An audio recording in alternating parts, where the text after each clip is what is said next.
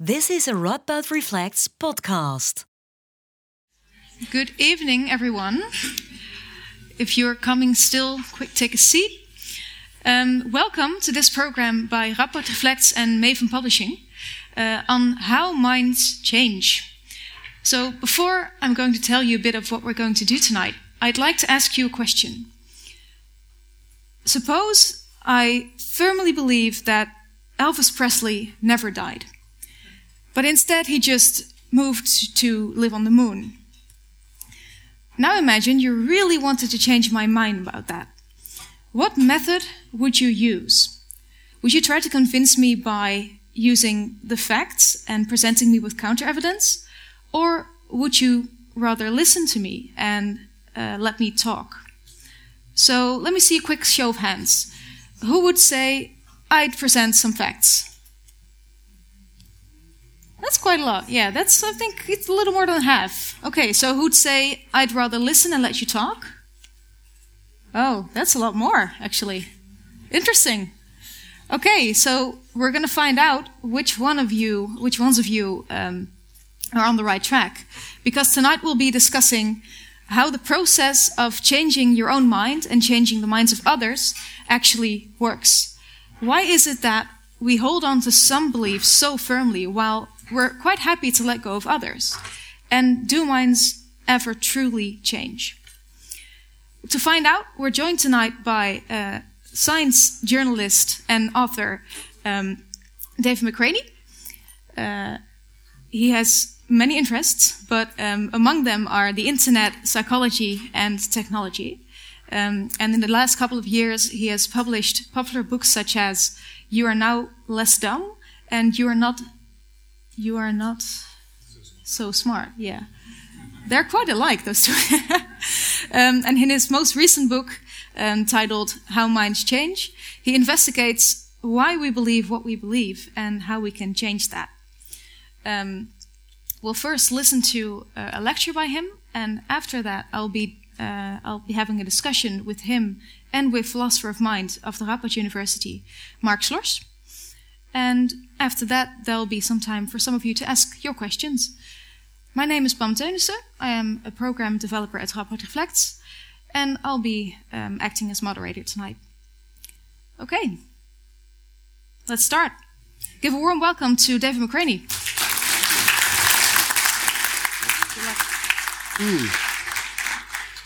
Well. We got ourselves a fine mess of people up here who want to learn about the mind.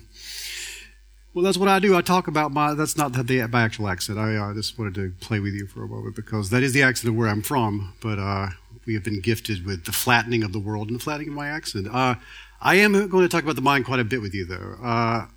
I am a science journalist, but the good thing about being a science journalist is you get to, over time, develop your own beat. My beat is the psychology of reasoning and decision-making and judgment, and then over time that has sort of been narrowed down to the psychology of motivated reasoning. If you've never heard of this term, you have experienced motivated reasoning. I have a go-to example that I like to use that is relevant to the talk I'm going to give. So have you ever had someone in your life who recently fell in love with somebody? And you ask them, well, okay, they're head over heels. They can't stop talking about it. You're like, great, okay, it's great. What are the reasons you have to be so in love with this person? And they typically say something like, well, I mean, where do I start? I mean, the way they walk, like the way they cross a room, they just glide through the room. It's so nice. The way they talk, the way they form words, the language, the poetry of their voice. I even like the way they cut their food, honestly. Like, I love to watch them like go through a meal. Sometimes I forget to eat. And this music they've introduced me to, they've opened me up to a whole other way of seeing the world. And you just go, yeah, that's great. I love it. It's so nice to see you happy. And then later on, a few months later, maybe they're breaking up with that exact same person. And you ask, well, what reasons do you have to be breaking up with that person? And they say, well, I mean, I don't know. The way they walk, it's just so jangly. It's, The way they talk, honestly, like I feel like they're scraping my bones with their fingernails. The other day, even the way they eat, the way they cut their food, I saw them try to cut a candy bar into with a fork and knife and poke it and eat it. And I was like, I can't believe this person is in my life. And the music they make me listen to, like a cross-country trip, is torture.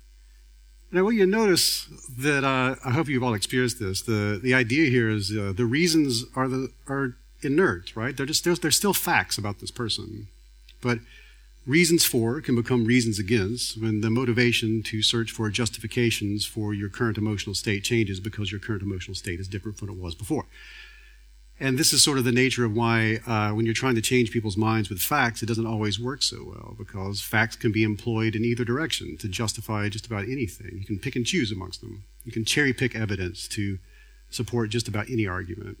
And I can imagine if someone is trying to convince you that the earth is flat and they just handed you a flyer and it said, here are 5 bullet points about why the earth is flat, would that convince you of anything? Even if they were facts, even if they're actual true evidence, probably not. But we seem to be kind of stuck in that mode here lately. We've introduced we find people in our lives who are trying to change our minds with raw facts, or we're trying to change theirs. So I don't know if you've noticed, that has led to some really weird stuff here lately. Really weird stuff, right? I've been writing about this and doing a podcast about this for a long time, a couple of books too, about motivated reasoning and how it alters the way we see the world. And when we started seeing the rise of at least attention toward conspiratorial thinking, especially during COVID, I have to admit, a little part of me was like, see, you're all catching up to me. I've been telling you about this forever. And it was really astonishing to me how much moral panic we were experiencing during this time, because it had started way earlier. I would kind of put it back around 2016. That's when my interest in this started, and that's how the book kind of got generated. Was in 2016, the Oxford Dictionary named post-truth its word of the year because of how much it was being used. In fact, the Washington Post said, it's official, truth is dead, facts are passé, which is the beginning of a moral panic across the media in the United States, at least. You had the New York Times say, we have entered the age of post-truth politics. You had the New Yorker chime in, why facts do not change our minds.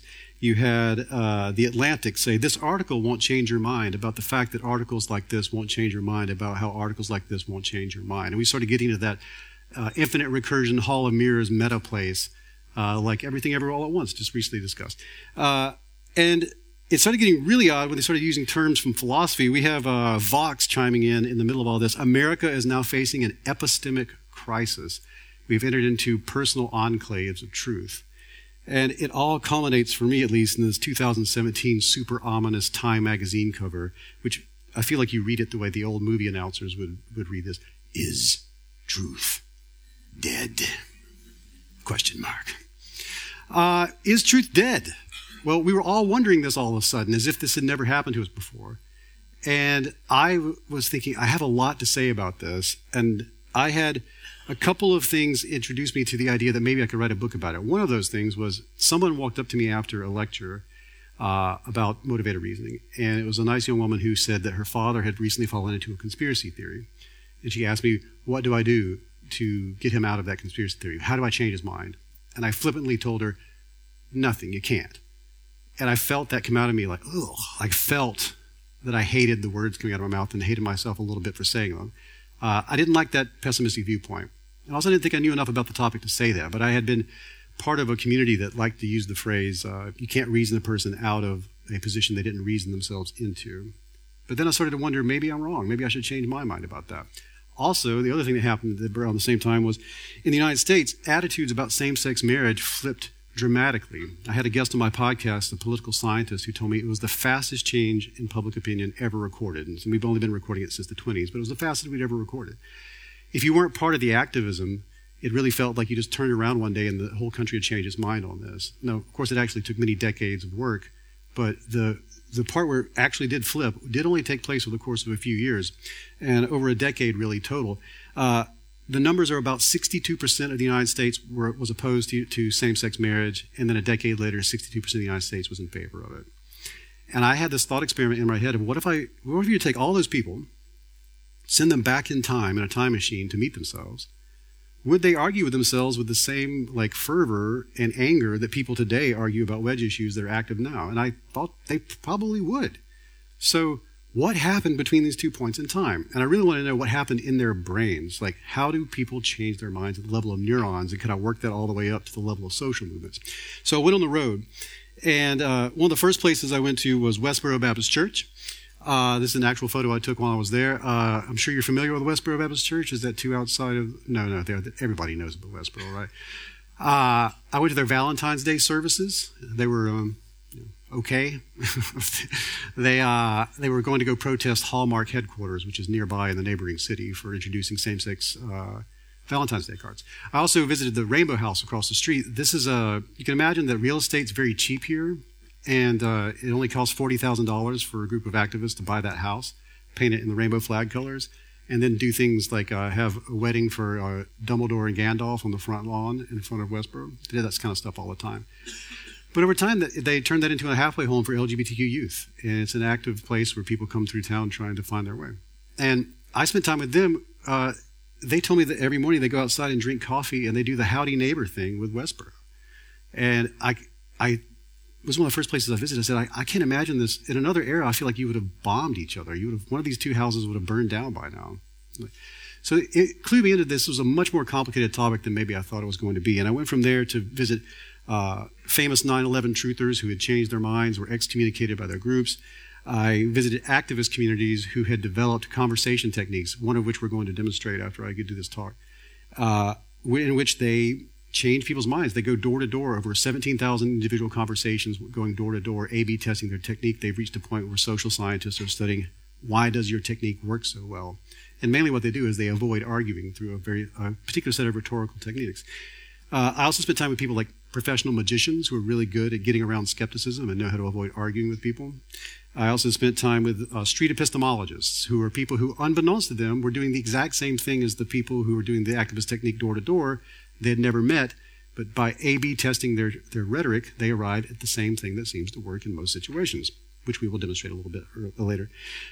I also went to Sweden and interviewed live in front of an audience, a very big audience, the spokesperson for the Flat Earthers. This is Mark Sargent. They had this notion, they heard that I was working on this book. They said, why don't you come use one of those techniques on a flat earther, like the most prominent flat earther, and see if you can change his mind on stage. And the story's in the book. It was neat. We got to a point where he and I we saw eye to eye on a couple of things. I also want to tell you that amongst all the conspiracy theory communities I hung out with, flat earthers, the best. They are so much fun. If you want to party with a conspiracy theory group, flat earthers know how to party. We went out and hung out and had drinks and everything, and they're really actually quite open-minded people, except for one very specific topic. So this also led me to take all of this material I was gathering and go into academia, go into science, the room with scientists. These are people who study how we make sense of the world through vision, people who study how children create models of reality as they move through the stages of development. I also spent time with Ogilvy Change, people who they actually employ social scientists. They pull them out of academia and they use what they tell them to convince you to buy soap and stuff like that. This all led eventually to very complex scientific models of persuasion, conversation, and rhetoric, and so on. And at some point, I put down my pencil and said, "This is the book that you should read about how to change people's minds." So this is that book, in your fantastic language. Thank you, Maven Publishing. So let me talk about a couple things from the book. There's no way I can tell you everything from it, but there are a couple things I think would be fun to do in front of an audience. And there'll be a little bitty tiny bit of audience participation in a moment, so get ready for that. This is the great Jean Piaget. You might want to know, what do scientists have to say about how do you change your mind? Well, there's a pretty standard model that won't tell you everything, but it'll get us kind of on the same page for stuff later. I always think of him whenever somebody gives me a mixed drink at a bar and they put it in a tall glass. And I'm like, I know what Piaget did. He's the one, if you recall from your Psychology 101 classes, you could take a short glass and you put it into a tall glass. And children will assume you've magically made more liquid. But at a certain age, without being told, they go, I know what's happening here. And he was interested in, there seems to be stages of knowledge development, stages where we start to understand how models should function in the world. And that led him to something we call assimilation and accommodation. Assimilation is interpreting novel information as further confirmation of what you already believe is predictable and understandable about life. whereas accommodation is acknowledging when novel information suggests your current understanding is incomplete or incorrect, and you update your understanding to accommodate the information in order to establish a more predictable reality. A bunch of gobbledygook. Let's give a better example. Check out this dog. Okay. So when you have a child who encounters this for one of the first times they've ever seen it, parents and adults love to say, "Look, dog! Look, dog! Dog! Look, dog!" How do you say dog in Dutch? That. They say that over and over again. Dog, dog, dog, dog. And the child, something categorical happens in their mind. It's something along the lines of, okay, not a person, not wearing clothes, covered in fur, walks on four legs, tail, got it, dog. And then later on, they may see something like this, and they may say, oh, look, dog. Or if they're a little bit more advanced, they could say, big dog. And it seems to fit, right? They're attempting to assimilate into the category they've already established. Non-human, walks on four legs, covered in fur, got a tail. You told me this was dog. And we say, no, that's not a dog, that's a horse. Something new has to happen. They have to create an overarching category in which both dogs and horses fit. They may not have a word for this yet, but it would be something along the lines of creature or animal. They must accommodate this. They must expand their mind.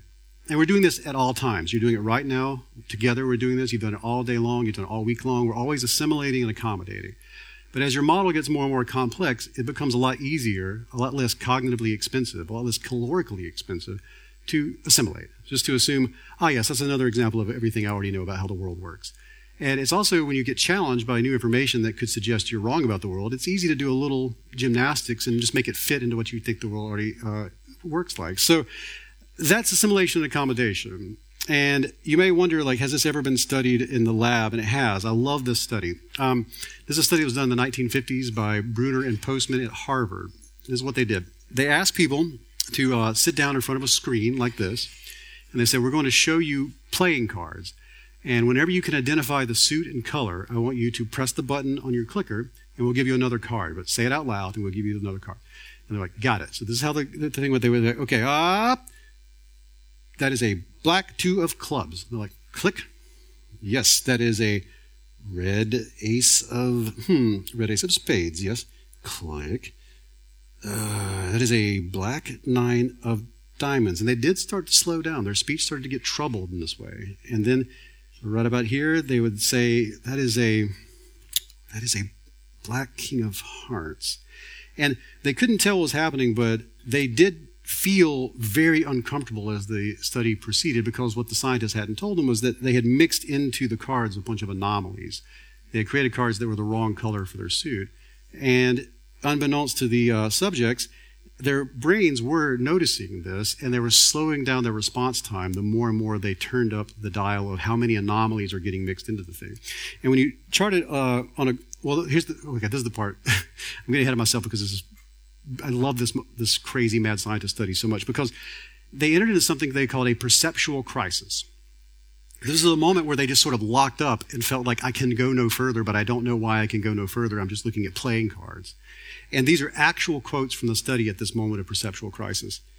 Well, I'll be damned if I know whether it's red or what. Real quote, right? And they would sweat. They would be scared. It didn't even look like a card that time. This is my favorite one. I'm not even sure now what a spade looks like. My God. And this moment of terror always preceded the moment where they go, oh, wait, okay, I get it. Yes, some of these cards are different colors. That perceptual crisis always preceded the next moment. And they call that moment the shock of recognition. It's the moment when you realize that there are anomalies in the mix I have to accommodate in order to make sense of this model of reality. So this is the same thing that happens with the dog and horse moment, except it's for playing cards. We're always doing this at all times, and it follows a trajectory. At first, the anomalies are invisible. You just click the button. You just name it. It's like everything I've ever seen before. You just slide it in. You say it without noticing they are anomalies. And you can see on this chart what you have here is the number of anomalies and the response time of the subject. The response time creeps up and up and up until it drops back to normal again. Because at some point they hit the middle ground. That's when they hear the perceptual crisis. They would actually say things like the card's purple, or they say the card is gray. They're trying to make it be halfway between what they understand and what they don't. And they're trying to really shove it in there, assimilate. And then they have that moment, that shock of recognition, and they create a new perceptual category, cards that can be different colors. And the response time goes back to zero. They can now predict the world normally. Well, that's how minds change. Thank you for being here. That's one of the big pieces of the puzzle that we established somewhere around 1960. And along with this came a lot of questions as to, okay, if this is how it works, why don't we just do this all the time when somebody tells us we're wrong about something? Why don't we just accept it? Why is it so hard to convince people of things? Why do we resist changing our minds? And we don't resist changing our minds universally. There are things we really resist and things we don't resist so much. So enter the psychology of reasoning. This is Thomas Kuhn discussing that very study we were talking about. He said, novelty emerges only with difficulty manifested by resistance against a background provided by expectation. And resistance is the key thing here I'd like to discuss for a moment. Of course, it is important to resist. I mean, if I told you right now, I don't know, like if I tried to convince you you should drink bleach every morning because it's really good for your colon or something, resistance probably is a good idea there. It's okay to resist.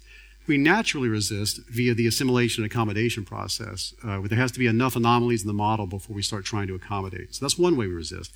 But there are other forms of resistance. I'd like to discuss another one with you. This is Peter Wason, considered the father of the psychology of reasoning, and he can demonstrate one of the other ways we do this through a little game, and this is the audience participation part. All you have to do is raise and lower your hands. I'm going to think of three numbers out of all the numbers in the universe. And all you have to do is try to figure out what is the secret rule I'm using to pick out those numbers. It's very easy. And all you have to do is raise and lower your hands. So here's how I'm going to see if you're playing along. I want everyone to raise their hands initially, and then you lower your hands when you think you have figured out my rule. Let me repeat. I'm going to show you three numbers. If you I have a secret rule I'm using to pick them out. When you think you figured out my rule, lower your hands. Okay, first, everyone raise your hands. Wonderful. It feels like a classroom, and I like it. So here we go. 2, 4, 6. Yeah, this always happens. Okay, I don't even have to keep going. Great. All right, there's only one person left. Sir, I cannot help you. I hope you're okay. I hope you're seeking medical attention. 10, 12, 14. You don't have to re-raise your head. If it's down, if it's still the same rule, keep it down. And 24, 26, 28, great. We're all on the same page. So what Peter Wason would ask next is, okay, if you figured out my rule, then you pick out three numbers using my rule. So I would like you all to privately pick out three numbers using the secret rule. I'm going to go ahead and ask Mark, you pick out three numbers using my rule. Go ahead. What do you got? 30, 32, 34. 30, 32, 34. Thank you very much. Yes, those three numbers use my rule. And we could, at this moment, walk away feeling like, well, that's that. We figured out the rule. But I will also show you some other numbers that use my rule. Now, 1, 2, 3, and 33, 3,371, and 9,999. Because the rule is any three numbers, one bigger than the last. But if I was picking out even numbers using that rule, which each one is bigger than last, you may have assumed that the rule is three even numbers in a row. And when you picked out three even numbers in a row, since it does comport with the actual rule, and I told you you were right, you may assume that your assumption, is correct, that it was three even numbers in a row, and you'd walk away thinking you knew something about the world that you didn't. And we call that confirmation bias. And you may have heard this quite a bit talked about in the media. I always cringe a little bit because it's never actually described in the way it really works. This is the way it works. The way it works is something happens in the natural world. You have a hunch, you understand why it happened. You go searching for confirmation of your hunch, and if you find anything that confirms it, you stop looking for more information. In psychology, they actually have a term for this. It's called the makes sense stopping rule. It's the least sexy term in all of science. The makes sense stopping rule. I'll stop because it makes sense. There's an issue, though. This is a sort of a fundamental aspect of human behavior. It's very rational to do this. If you're looking for your keys, you've lost them, you should look for them in your kitchen, right? Not like go to NASA and try to explore Mars to see if your keys may be lying around there. It's best to confirm your assumptions most of the time. But with the power of the internet, when you believe things that are very strange, when you have some odd hypotheses, you can go on the internet and find confirmation of anything that you think might be true. Here's a good example of this. I'm going to need audio from the slides for this. Oops. I'll back up. We'll do it again.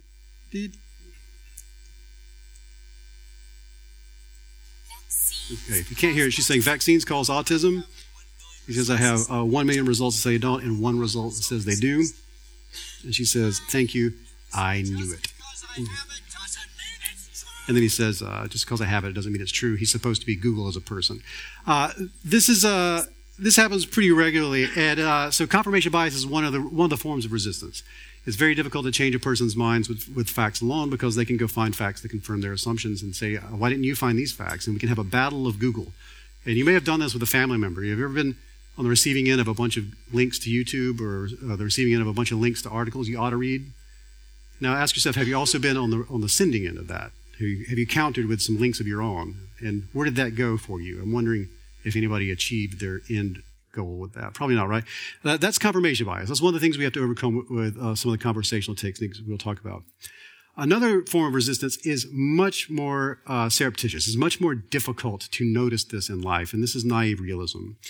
Naive realism is the intuition that you see the world as it truly is, free from bias or the limitation of your senses, which I can disprove very quickly and easily by just showing you that I doubled all the these. And you may not have noticed that. You may have just read the paragraph and moved on as if they weren't doubled.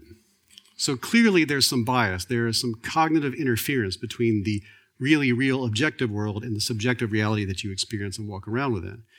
And we all became intimately familiar with this concept that it's the result of thinking, not the process of thinking, that appears spontaneously in consciousness, with something you may recall that we call the dress. The dress. I feel like it must be whispered, hushed tones only with the dress. I have talked about the dress to a number of people. I have never visited a country or talked to someone of any age who has not seen this image. And that's because it's the most viral thing that ever viraled in the history of ever. It is the most viral phenomenon that probably will ever happen in any of our lifetimes. It was right at that sweet spot of the internet. And if you're not familiar with the dress, this is an image for which some people see one way and some see the other. We can see it right here. By show of hands, who sees this as a gold and white dress? About half the room. Who sees this as a black and blue dress? Oh, about 70%. 30-70 right there. So clearly there's a question here, and if we're talking about philosophical concepts, what's the truth? Is this a white and gold dress, or is this a black and blue dress? And your subjective reality, for some, say it's one way, and for others, say it's the other. Well, which way is it? Is this dress black and blue, or is it white and gold? Well, that bizarre feeling that people felt when witnessing this and talking about it with their friends led to hashtags like blue and black, white and gold, dressgate, and the dress. These are still the most trending hashtags that ever trended ever in the history of ever. They trended so much that they broke Twitter for a while. Long before Elon Musk broke Twitter, these broke Twitter.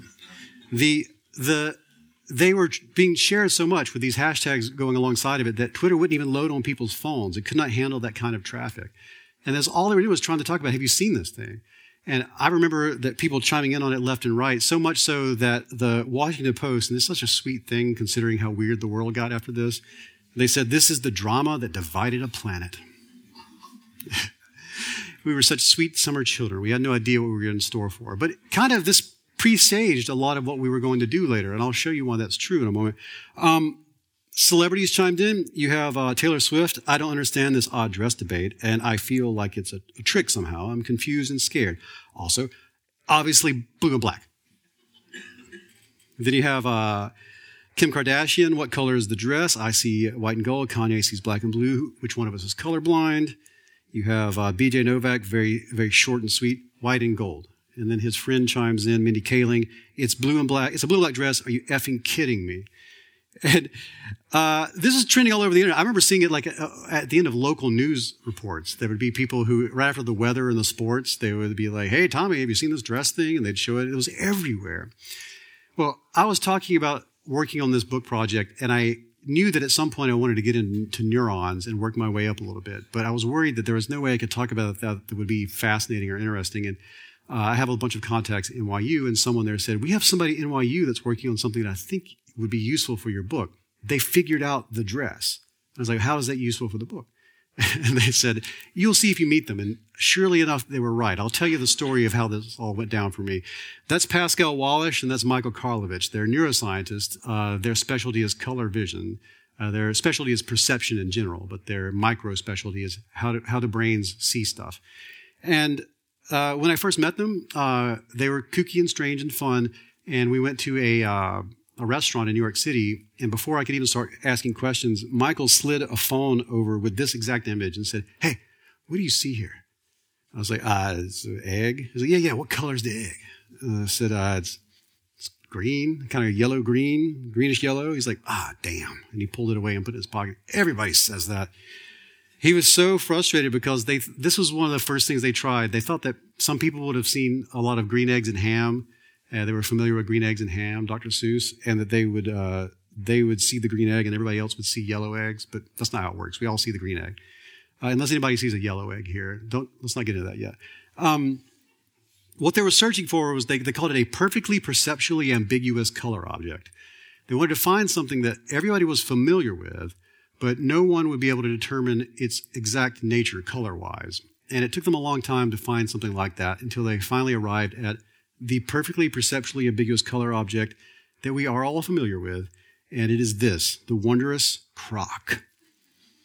The croc. This is a perfectly perceptually ambiguous color object. What do I mean by that? Well, this used to be in color. I threw it in Photoshop and took the color out. And now I want you to imagine what color was the croc.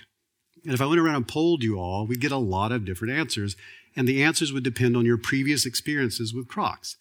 And likely if you'd never had an experience with, say, a camouflage croc or a pink and yellow croc or an orange croc, you wouldn't say that. You'd only say things you were roughly familiar with.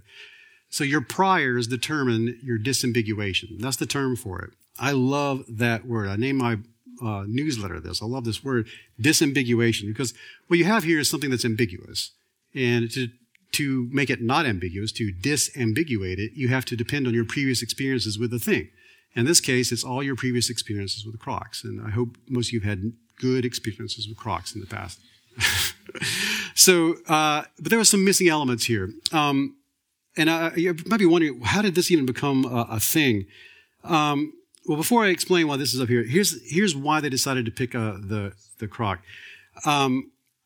You have Michael Karlovich. Well, before I get into that, let me explain this. This is too long of a story. I want to show you why I'm showing this image first. These are called bistable perceptual illusions. They're called interpersonal bistable perceptual illusions. Interpersonal means that every brain does the same thing.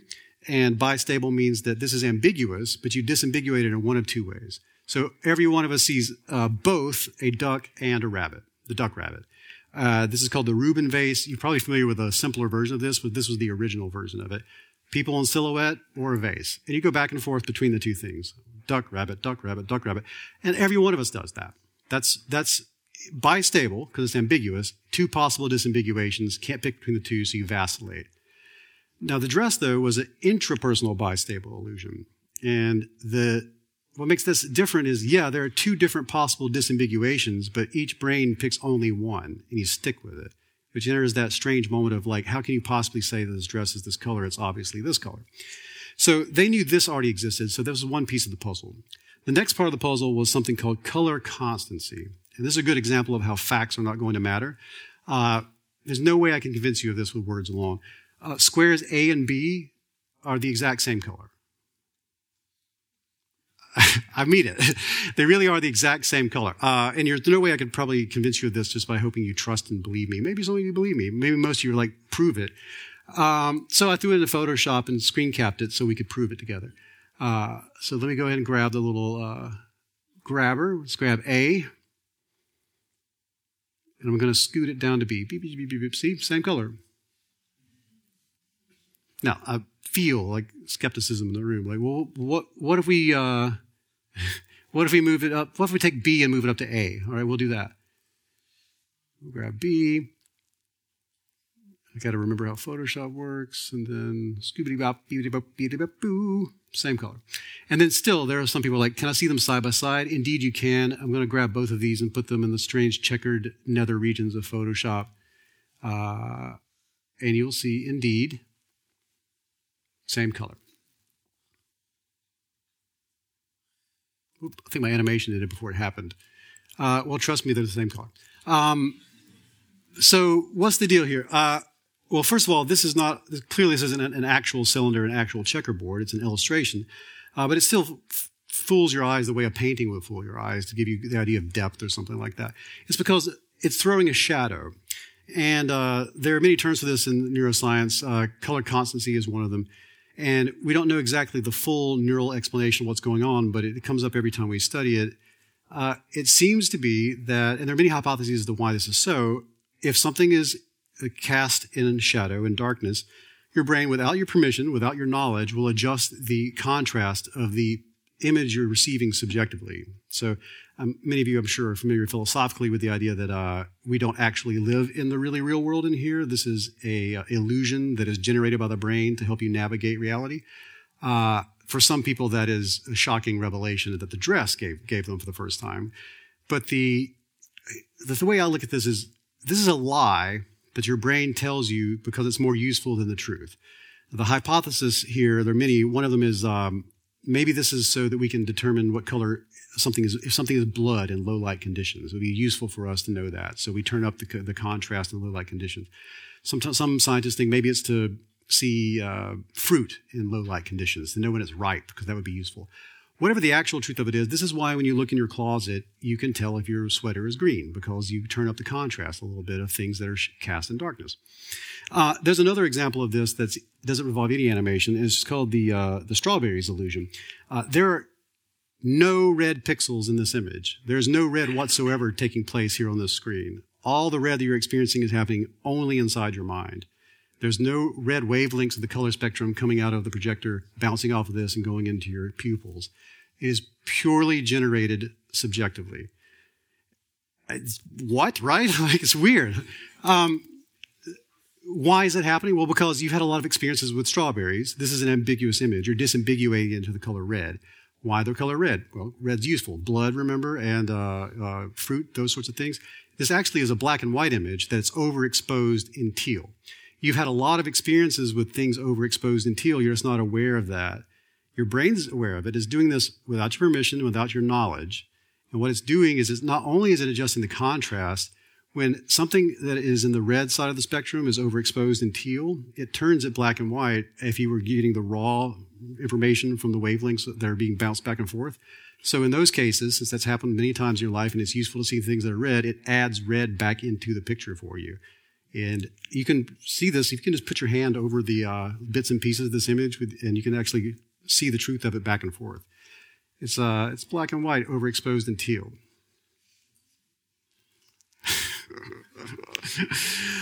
I love it. It's so bizarre. So, Michael Karlovich and Pascal Wallace decided that they had enough information to conduct a gigantic study, and that's what they did. It was a really big study. They had 13,000 participants. They had a very conservative p-value, lots of replication prior to publication. They shared all of their information with other scientists, had them do the same work. It was open science, and people weren't excluded for strange reasons. And here's what they discovered. The dress, you can see it right here. You see the burst of light in the upper right-hand portion of it? It's overexposed, and it's ambiguous as to the nature of this overexposure. Is it overexposed in skylight, sunlight, or is it overexposed in incandescent light? See, this image was taken by a woman who was on her way to a wedding, and well, not on her way. The wedding was a couple of months in advance, and she took a picture of it with a crappy phone on a cloudy day through a window. She sent it to her family and said, "Which should I get this dress? Should I wear it to the thing?" And lots of people in the family were saying, "I don't think you should wear a gold dress." And there were other people in the family who were saying, "I don't think you should wear a blue dress." And there were lots of people saying, "What's going on?" It's their family lost its mind. And eventually they had the wedding and they talked about this story. And the musician who came to the wedding thought this was a great story. She shared it on her social media, and the virality began there. So that's why it's so ambiguous, the phone and the time of day. And what they figured out through their research is that is the secret. If you have had more experiences in your life with things that are overexposed in light coming from the sky, you will disambiguate this as if it is overexposed by that kind of light.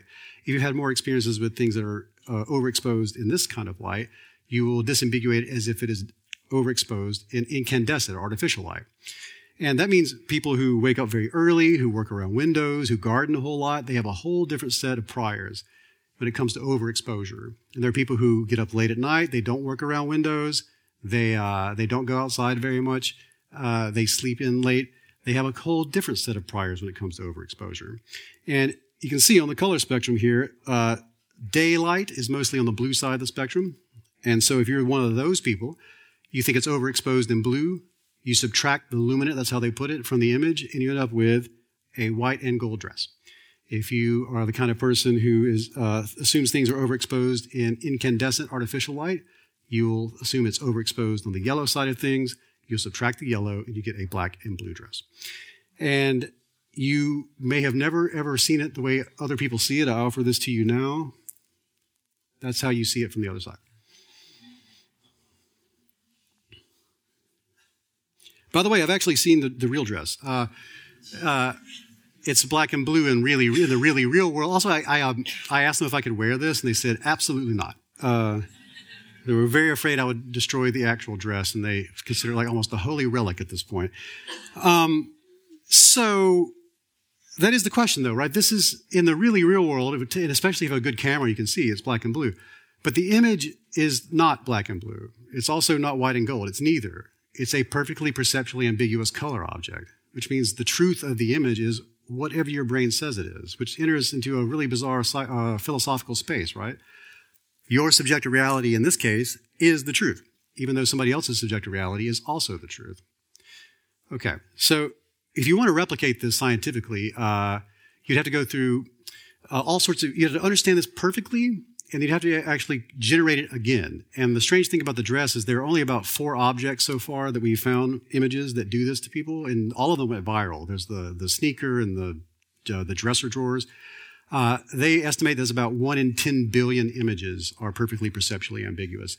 Their task was, could we recreate it? And they felt like if we recreated it would be almost like generating atomic energy. So we'd understand the issue so well that we created something from nature on our own, like a nuclear bomb or a nuclear reactor. And they legitimately told me that that's what they did. They created the nuclear bomb of cognitive science, and I want you to see it for yourselves. Here it is, the nuclear bomb of cognitive science, the socks and Crocs image. How many people, by show of hands, when you see this, see pink Crocs? Yeah, look around. How many people don't see pink Crocs? Half and half. They did it. They pulled it off. They replicated it. Very briefly, because I don't have very much time, here's how they replicated it. Michael Karlovich used to work in when he was an undergrad, he was in a grow house where they were growing plants, and they used green grow lights. There was somebody in the grow house who had Crocs on. He looked down, the Crocs were gray. When they went outside, the Crocs were pink. He was like, oh, I get what's going on there. There's only green light in the grow house. These can't reflect back that light, so I only saw them as gray. But now I'm in the sun, I see them as pink. Cool. He goes back inside the grow house, and they're still pink. And he goes, oh, no, that's amazing. I didn't know that I could adapt my priors so quickly. I know they're supposed to be pink, and my brain's turning them into pink because they're in that red side of the spectrum that we seem so sensitive to. And that's what made him go, we could probably replicate this. And that's what they did.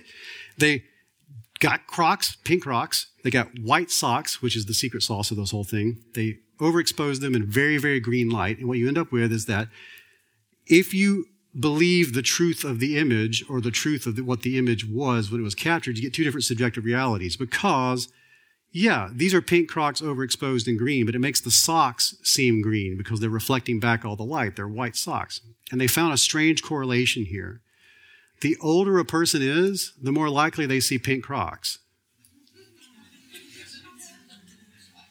The younger a person is, the more likely they see not pink because what they see are green socks. And what seems to be happening here, at least in the population they studied, was the older you are, the more exposure you've had to a world where all socks were white. And then younger people have spent more time in a world where you can wear multicolored socks. You have different priors, different sock priors, different experiences with socks. And because of those different experiences with socks, you get 2 completely different realities when I show you this image. That's the power of disambiguation. And it's important.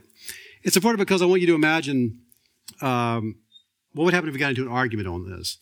Pascal Walsh and Michael Karlovich have this model. They call it SurfPad. Substantial uncertainty combined with ramified, which means branching, or forked prior assumptions causes disagreement. One set of life experiences, another set of life experiences, a moment of ambiguity. And the ambiguity never registers. For me, that is the key to all this. The ambiguity never registers. For neither party do they feel like, I feel this is an ambiguous moment. No, they just get something that feels like the truth. The strangeness of this is they get two completely different truths when they disambiguate it through their different priors. And this can cause a massive disagreement. And I don't think I need to make the leap for you that we don't just do this with dresses and Crocs, we do this with literally everything. And we argue about a lot of stuff today because we're disambiguating it differently. And they told me, Michael Karlovich and Pascal Walsh asked me to imagine, they said it's not beyond the scope of imagination that if a bunch of people who see the dress one way got together online and started spending a lot of time together online, they might form a community online, they might start talking about other issues, they might even form some political clout. They might end up affecting elections as a group of people that started out as the black and blue party. And you have another group of people who did the same thing with the white and gold. This little nugget of something that bound them together perceptually could end up with two very different modes of reasoning and two very different communities. And imagine someone who's trying to argue with someone about the dress where you were facing off against each other. And all you want to do is win the argument. You want to prove you're right and they're wrong.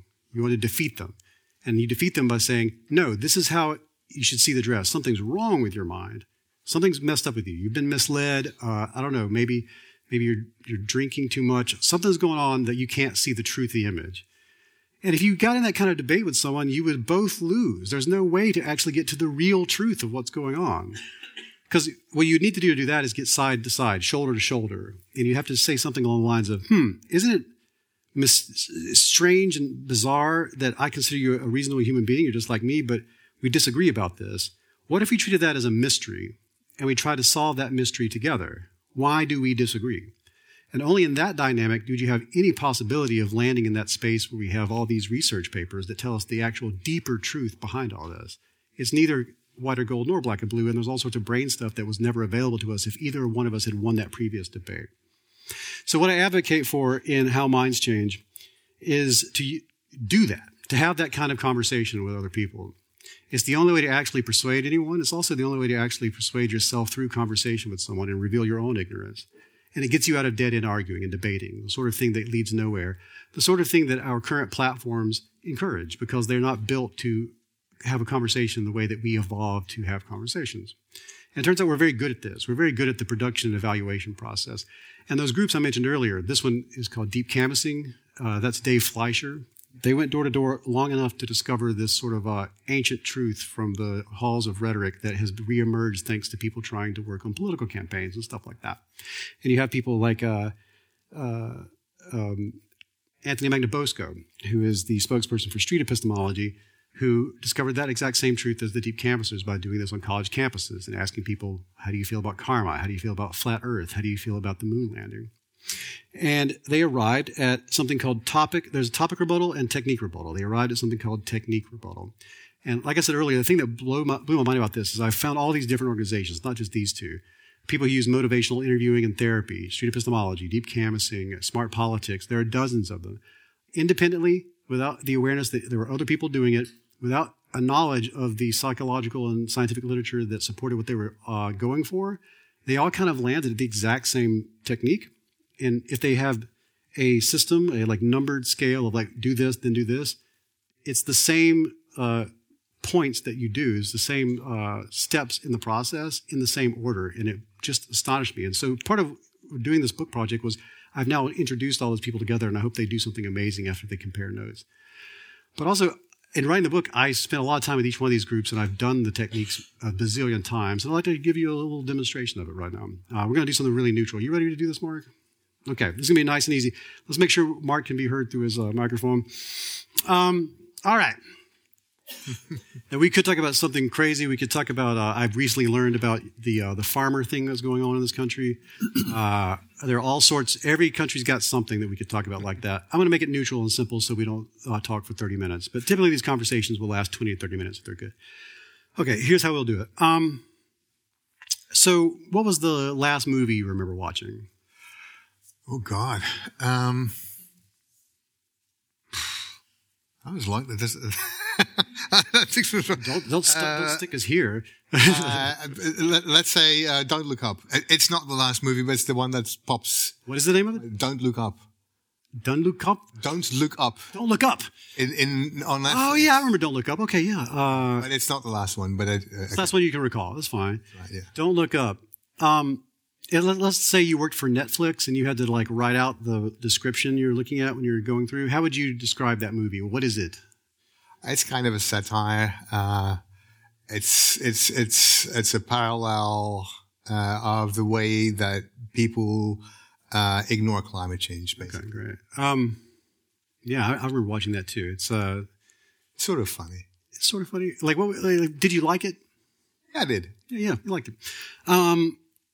Well, I'm wondering, let's pretend you were a movie reviewer. That was your job, and you had a scale from 1 to 10. You told people, "I watched it, and here's the score I give it." What would you get? 1 out of 10?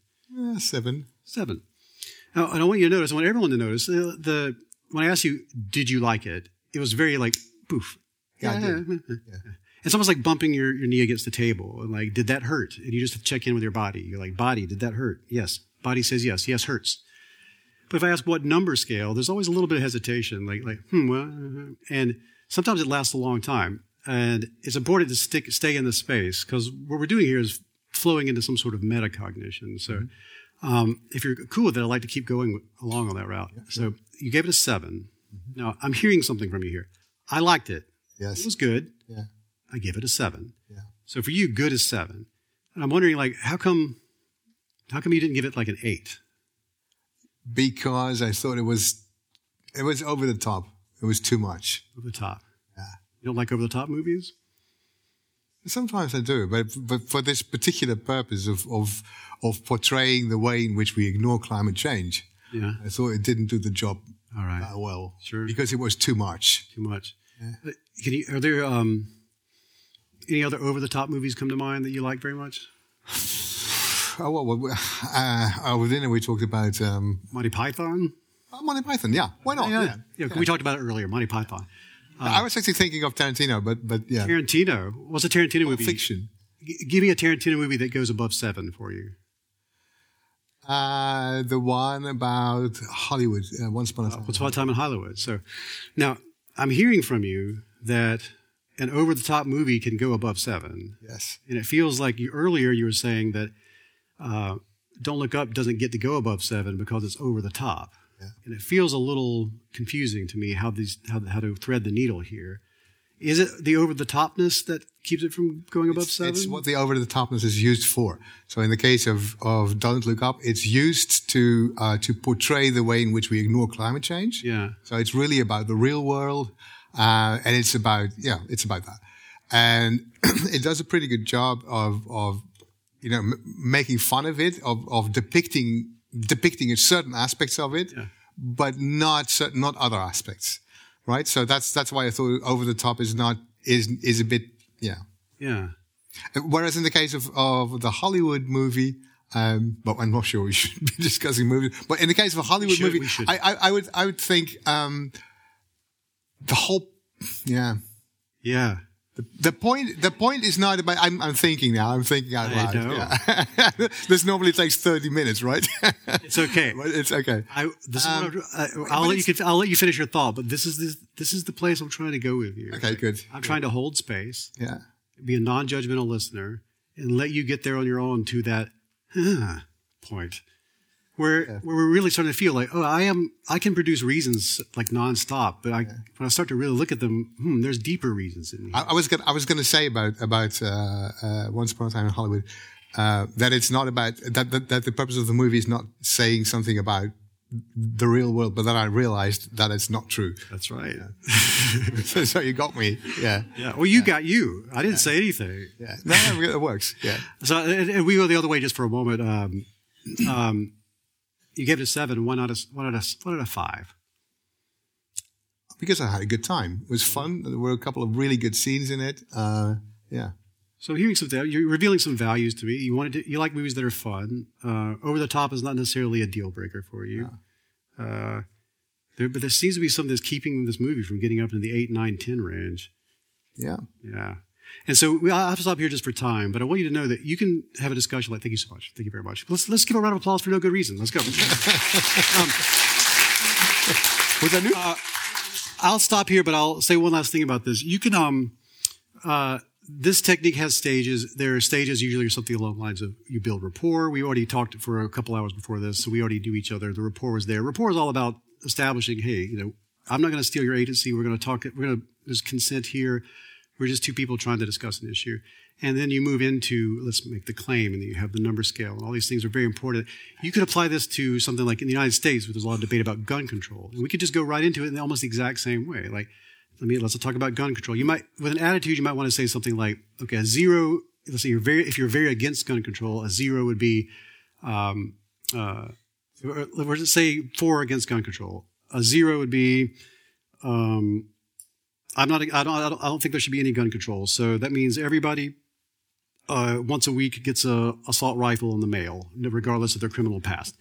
And if you're a 10, if you say the word gun out loud and a police officer hears it, you go to jail for the rest of your life.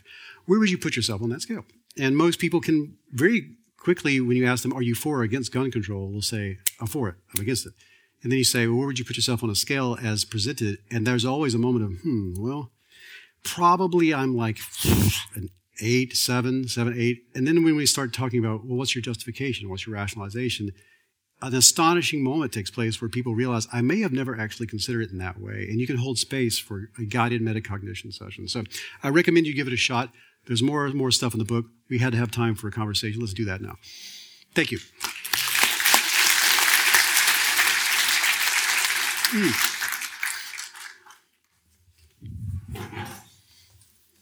Can I have that? That's great.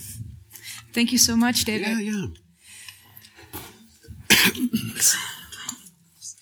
Somebody's going to break their necks over this at some point. Mm-hmm.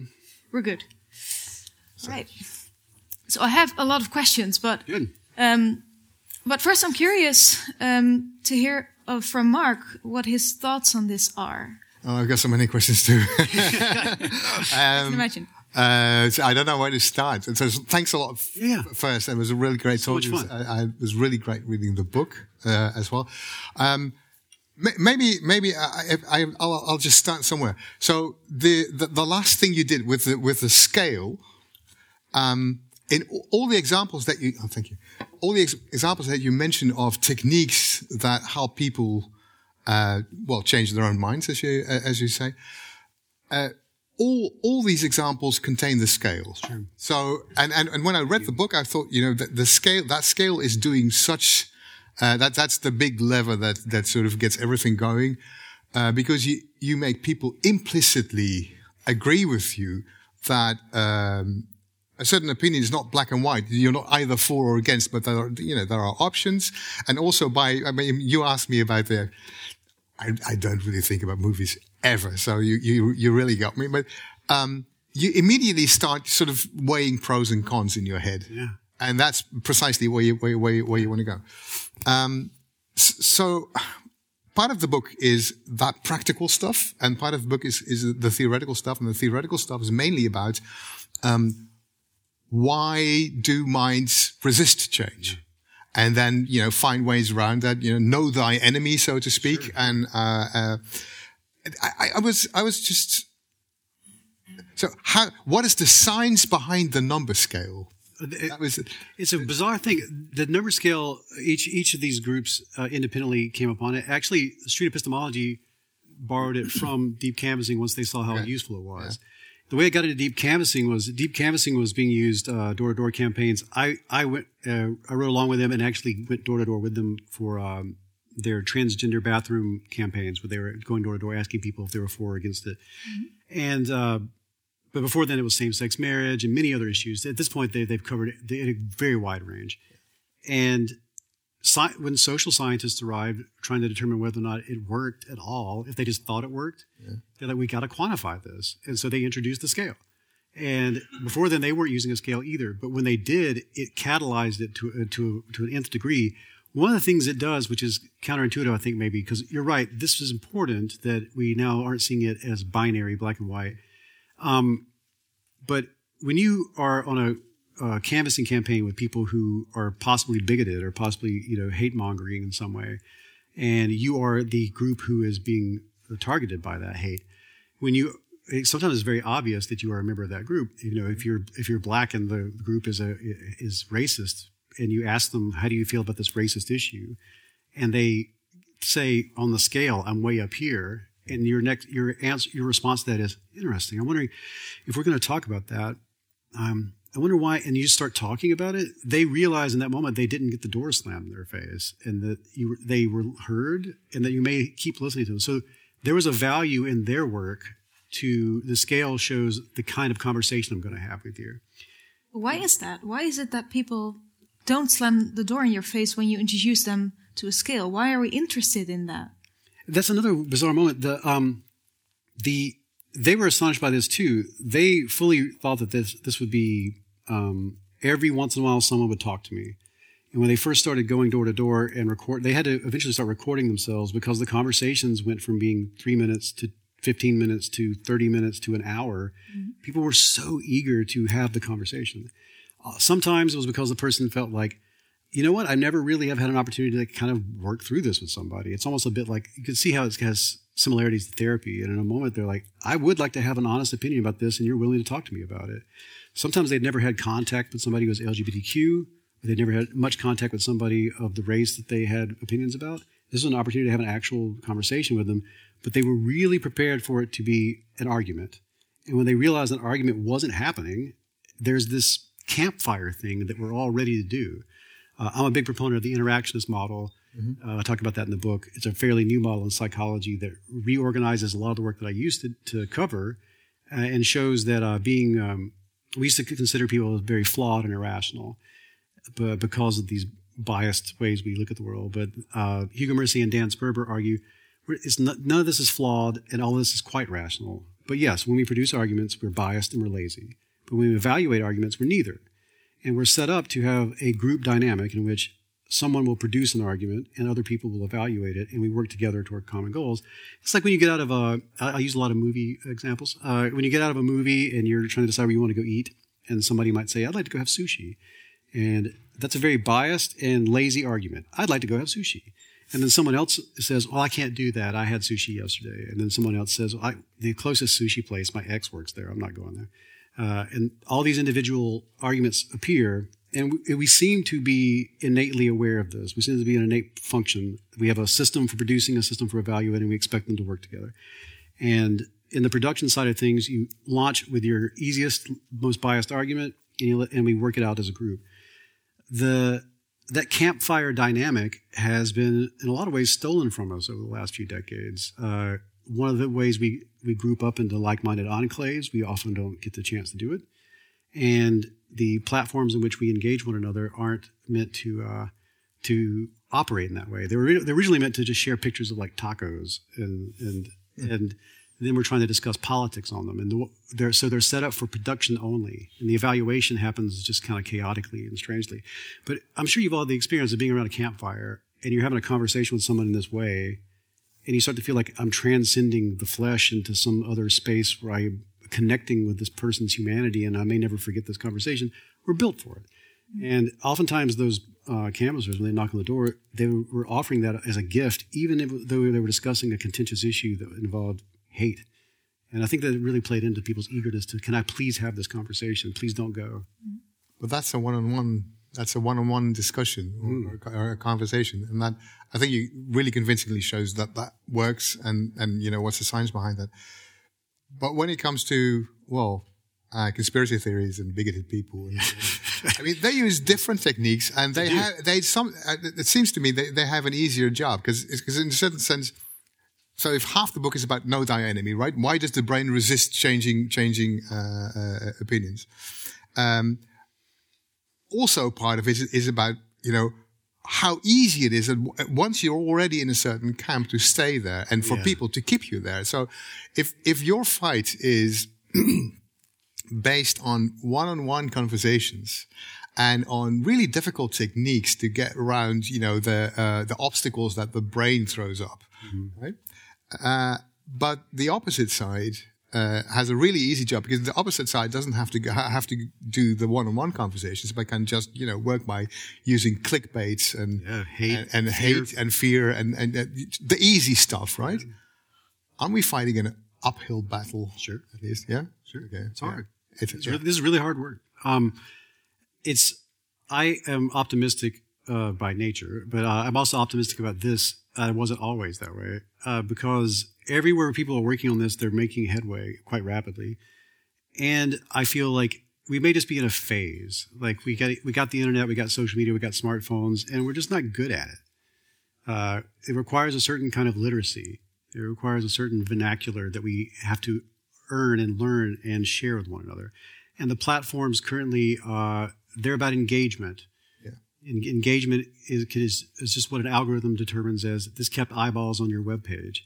The people who operate those platforms must be ethically and morally charged to do something that is more important than pure engagement. And I think we're seeing the first signs of that being important to all of us, because we don't like the idea of democracy breaking because we can't stop arguing over stupid things. And please don't let a flat earther try to run for president, as if that has not already happened.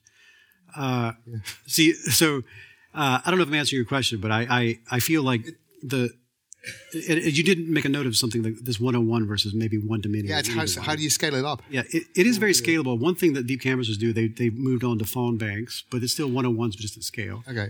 But when it comes to broad messages to large groups of people, oftentimes what it comes down to is inoculation.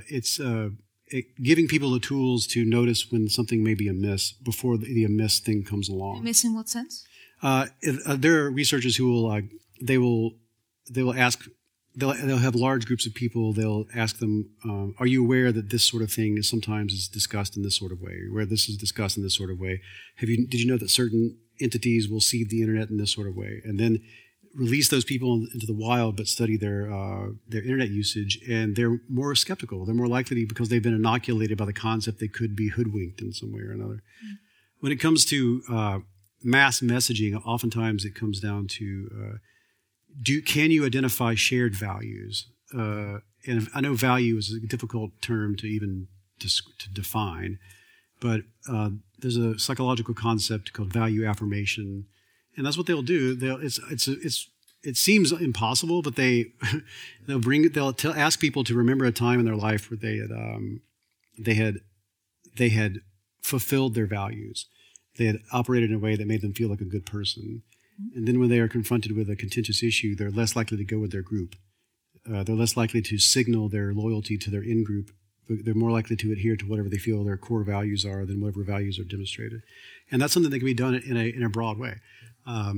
There are other techniques where you need to speak to the group that you're speaking to in the language of their value set. And this tends to be a real problem in America because progressive liberal organizations will try to argue something like climate change in the language of their own in-group. Mm. And they'll say, like, you should care about the planet because you should care about your community. You should care about your neighbor. You should work together to make the planet a better place. This message does not work on large groups of conservatives. Conservatives, however, can be approached in the language of their value set. You can say, don't you want America to be strong? Don't you want America to be able to defend itself against its enemies? Well, in America, where the world's falling apart, where climate change has made it impossible for us to get from one destination to another, China is going to be on our front door any minute now. I think we should worry about climate change. That message has an incredible effectiveness rate. So one of the biggest things is to make sure you couch your messaging in the values of the other side, and to notice that you live in sort of a matrix of your own value structure, and you haven't maybe ever spoken with the language of the other. So what I was wondering, though, is that if you effectively use this method on an individual, how to put this respectfully. You don't have to be respectful. No, it's actually about that. How respectful is that towards the autonomy of that person? That's great. I love you asking that. I try to say in the book, we have to stay. There's a difference between persuasion and coercion. Mm-hmm. And the ethical persuasion, by my reckoning, is one in which you never, ever try to steal the agency of the other party. And you are always very upfront about what you're doing. You're always asking for consent. And at the end of the day, these techniques only work because I'm not trying to copy and paste anything out of me into you. I'm not trying to take my reasoning and make you live by it. So it's not about the content of the belief that you want to change. It's about getting me to reflect on why and how exactly I got there. I'm trying to open up a space, hold it, and respectfully, non-judgmentally discuss an issue with you so that you can explore your own reasoning process. And maybe even go deeper than that and explore, what is my epistemological framework? We never have to say the word epistemology in the conversation, but that's what's going to happen. You're going to notice, how am I drawing my conclusions? Like, are my methods sound? That's going to come to you naturally in the conversation. And I have to be okay with, maybe I'm wrong. Like, if my goal in this conversation is to do that, you might reveal things to me that cause me to see the issue differently. And I might notice my epistemology is odd, because what we're doing is just trying to hold space to explore our reasoning together. Right. And if your goal at the end of the day is, I'm trying to believe things that are true, this is the way to wonder if we're using the methods to go there. If your other goal is perhaps, I'm trying to reduce harm in the world, then one of the things that's going to happen up front is, I need to define for you what I believe is harm. You define for me what you believe is harm. I need to tell you, I think this may be causing harm, and you have to tell me, I don't know if I say. And now we're having a discussion about something that isn't necessarily trying to win or lose something. We're trying to get to the bottom of something. Right. It's totally different, and no one's agency has to be at stake in that. So I'm hearing you say it's about trust, it's about defining terms, it's about listening. But I can't help wondering that those are all things that we've known about for forever, sure, right? Sure. So how is it that we have not stumbled upon these principles before, or have we made? I think we have. I mean, philosophically speaking, this goes all the way back to the first things we have records of. Socrates. Sure. Yeah. I mean, I told you the umbrella term technique rebuttal. The topic rebuttal is imagining that you're only going to trade in facts and evidence. That's topic rebuttal. Like, here are my facts, here are your facts, let's see how they work against each other, which is great. That's if you're both playing by the same rules, that's how a lot of academia and medicine works. Technique rebuttal, however, is, let's explore each other's reasoning. It's a different way of going about doing it. The umbrella term technique rebuttal includes deep canvassing, street epistemology, motivational interviewing, and the Socratic method is a form of technique rebuttal. So it's old. It's also, this is a technique that you have to, it's almost like a pilot's checklist. Like, we have a natural inclination to this, but we have to be encouraged toward it. Mm-hmm. And psychologically speaking, we have to be aware of what are people's motivations. We can get into a situation where accuracy is not our primary goal. Our primary goal is belonging. And most of the time as social primates, we find ourselves in situations where belonging is more important. And that's what leads people off of the path of having this kind of conversational dynamic, because it threatens their belonging. Right. So you have to add that to the mix. A lot of these techniques, what they do is they add that up front. I want you to know up front, there's no chance you're going to be ostracized. Mm-hmm. There's no chance I'm going to shame you in this conversation. I'm just wondering about the dress. The dress example was really prominent, but the dress example also shows that people have differences that cannot be bridged and that are sort of innate, right? Or depend on your age. I was really happy to see the Crocs. It was white, though.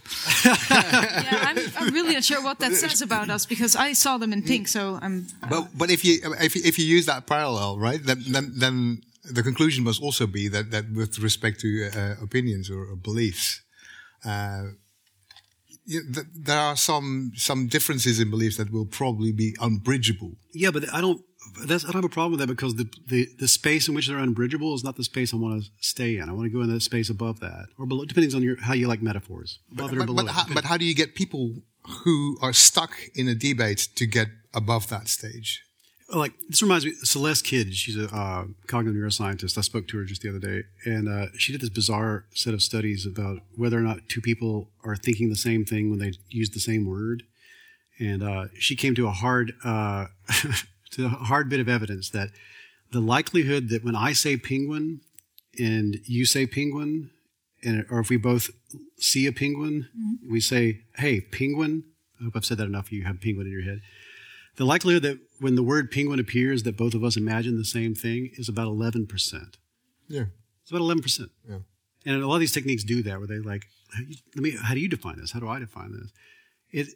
So it's already built into the system that all of our subjective realities have overlap, but that overlap may be narrow in a lot of domains. Yeah. And the idea here is to simply reveal that to each other in a way that's safe and communally agreed upon, and we both have the same goal in mind.